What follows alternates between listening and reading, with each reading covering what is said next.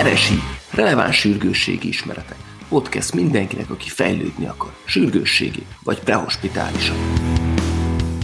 Emlékszel az első betegedre, akinél a helyszínen felmerült benned, hogy disszekciója van? Aorta disszekciója. Gondolkodtál, néztél a betegre, hogy most neki tényleg disszekciója van, de nem hozza a tankönyvi dolgokat. Vagy mégis? Mérjük meg gyorsan a vérnyomását mind a két karján. Hát, jó lesz.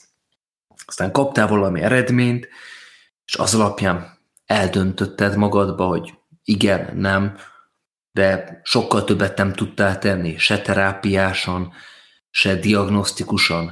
Úgy gondoltad majd a kórházi orvosnak a dolga. Na, ennek a kérdéskörnek járnánk utána. Mai epizódunk témája az aortadisszekció, testünk szubaraknodális vérzése.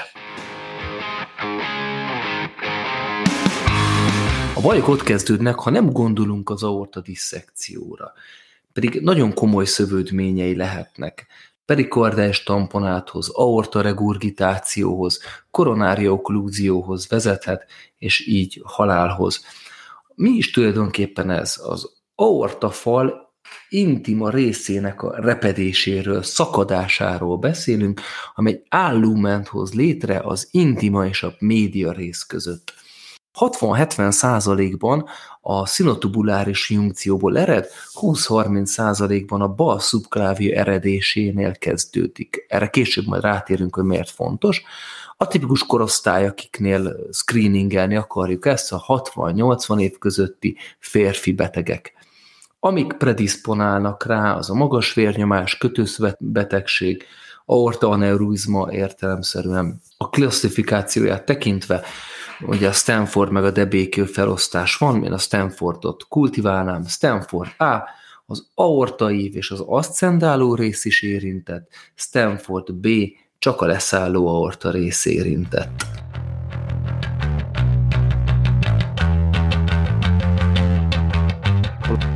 mikor, milyen, merre, migráló, migráló. 5M, ez az 5M, ami szükséges ahhoz, hogy a disszekciót felismerjük és nem ulasszuk el. Ebből van három olyan, amit ha megkérdezünk, akkor egy tanulmány szerint az ellátók nagy része nem fogja elmulasztani, hogy számításba vegye a disszekciót, nem fogunk elmenni mellette, gondolni fogunk rá. Ilyen a milyen fájdalom, erős, tépő, éles fájdalom, mikor kezdődött, erre igazából a beteg el tudja mondani, hogy olyan hirtelen, hogy az csak na, pontosítsuk, ami minket érdekel, hogyha hirtelen derültékből villámcsapásként lévő fájdalom van, és merre sugárzik ki, itt, hogy azt mondja, hogy a has hátirányba kisugárzik ez a fájdalom, akkor nagyon gondolnunk kell arra, hogy aorta disszekció állhat a háttérben. Tehát milyen fájdalom, mikor kezdődött, merre sugárzik ki. Szóval a három kérdésünket követően marad még kettő, a migráló, migráló, migrálunk a fájdalom a térben, migrál a fájdalom az időben. A migrál fájdalom a térbe, ez azt jelenti, hogy az aorta egy hosszú cső, ami összeköti minden részünket, tokától bokáig. Magyarán szólva egyszer itt van fájdalma a betegnek, egyszer ott, egyszer diafragma felett, egyszer diafragma alatt, akkor annak a pozitív likelihood ratio-ja 7,6-os. A migrál a fájdalom az időben, ez azt jelenti, hogy a beteg panaszkodik arról, hogy fájtak a lábaim, de most már jól vagyok, doki, hazamennék. Tehát erős fájdalom, majd semmi, majd esetleg megint erős fájdalom, ahogyan szakaszosan repet szét az aorta és diszekálódik, úgy jelentkezik ezek a fájdalom. Magyarán akkor a mikor, milyen, merre, migráló, migráló, 5M ezt követően még van két klinikai gyöngyszem, amit észre tudunk venni. Egyik a melkasi fájdalom és még valami, és a másik pedig a valami és a melkasi fájdalom koncepció. Magyarán szóval, hogyha a beteg melkasi fájdalom és fejfájás, rekettség, bénulás, gyengeség, járásképtelenség van, akkor az nagyon emelje meg a gyanunkat arra, hogy disszekció áll a háttérbe, és gondolkodjunk visszafele is. Magyarán ha a beteg bejön, hogy rekett, vagy a beteg bejön, hogy legyengült a lába, akkor kérdezzük meg, hogy volt-e esetleg előtte hát vagy melkasi fájdalom is. Fizikális vizsgálat, Ugye sokat nem tudunk megnézni, a beteg alakját tudjuk megnézni, esetleg morfonoid jellegű a beteg, pectus excavatumot kereshetünk, aortoregurgitációt, ugye, diasztól és decrescendo zöreit. Két kar közti vérnyomás mérésnél az a kérdésem, hogy prehospitálisan hogyan méred meg egyszerre? Illetve az jó, hogyha tudjátok, hogy a populáció több mint 15%-ának van 20 mm különbség a két kar között, különösen az idősek között, és ugye kiknél keressük a disszekciót? Általában inkább időseknél.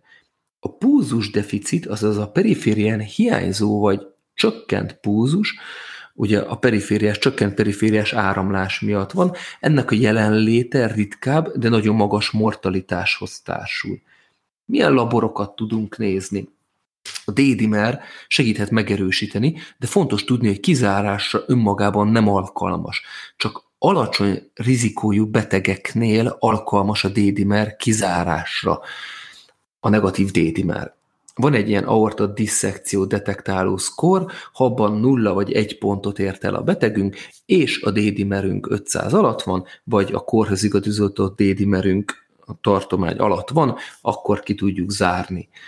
A troponin érdekes, hogy egyharmadában a disszekcióknál emelkedett lesz, de akinél picit is az a gondolatunk, hogy stemie van, azt kezeljük stemisként. Ne vesztegessünk az időnket, amíg megtaláljuk a disszekciót. Na, az ultrahang itt is hasznos lehet, intima flappet lehet látni, illetve perikardiális folyadékot. A szenzitivitása alacsony, de a specificitása magasabb. Instabil betegnél azt mondják, hogy transzözöfágiális echo bizonyító erejű lehet, a stabil betegnél meg a CT angiográfia, azért hazánkból inkább a CT vagy a bedside focus szerintem, ami működőképes. Röngenen a mediastinum kiszélesedését láthatjuk, az aortagomba elvesztését és esetleg kálciumjelet. A radiopédián fönt vannak zseniális képek. Az aorta disszekció detektáló szkor fontos, keresni kell, akinek egyáltalán van disszekció, a fájdalom típusosságát nézzük, van egy klinikai gyanú, egy anamnézis gyanú, és ez alapján alacsony, illetve magas rizikójú betegeket tudunk elkülöníteni.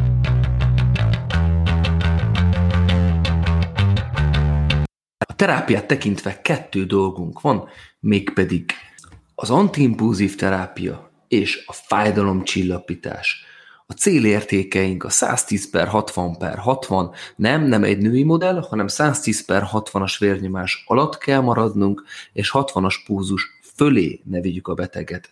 A gyógyszereket tekintve nagyon egyszerű, van egy jó kis kifejezés, fentanilizálj, fentanilizálj, fentanilizálj, azaz fentanil cseppeket is, fentanil infúziót is perfúzorba indíthat az ember, Eszmolol, labetalol, benzodiazepin jöhet még szóba.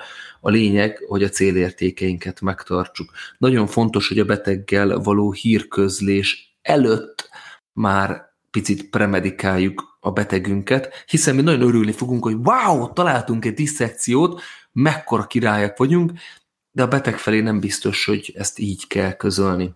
A diszpozíciót tekintve fontos, hogy konzultáljunk kardiológusra, és utána a szív- és érsebészetnek referáljuk meg a betegünket, szállítást tekintve pedig mindenképp szóba jöhet akár a légi szállítás is.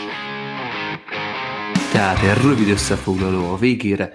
Először is gondoljunk rá, idő, férfi, terhelő anamnézis. Kettő, klinikum. Mikor, milyen, merre, migrál, migrál, azaz hirtelen, erőséles, hátba sugárzó, időben és térben változó fájdalom.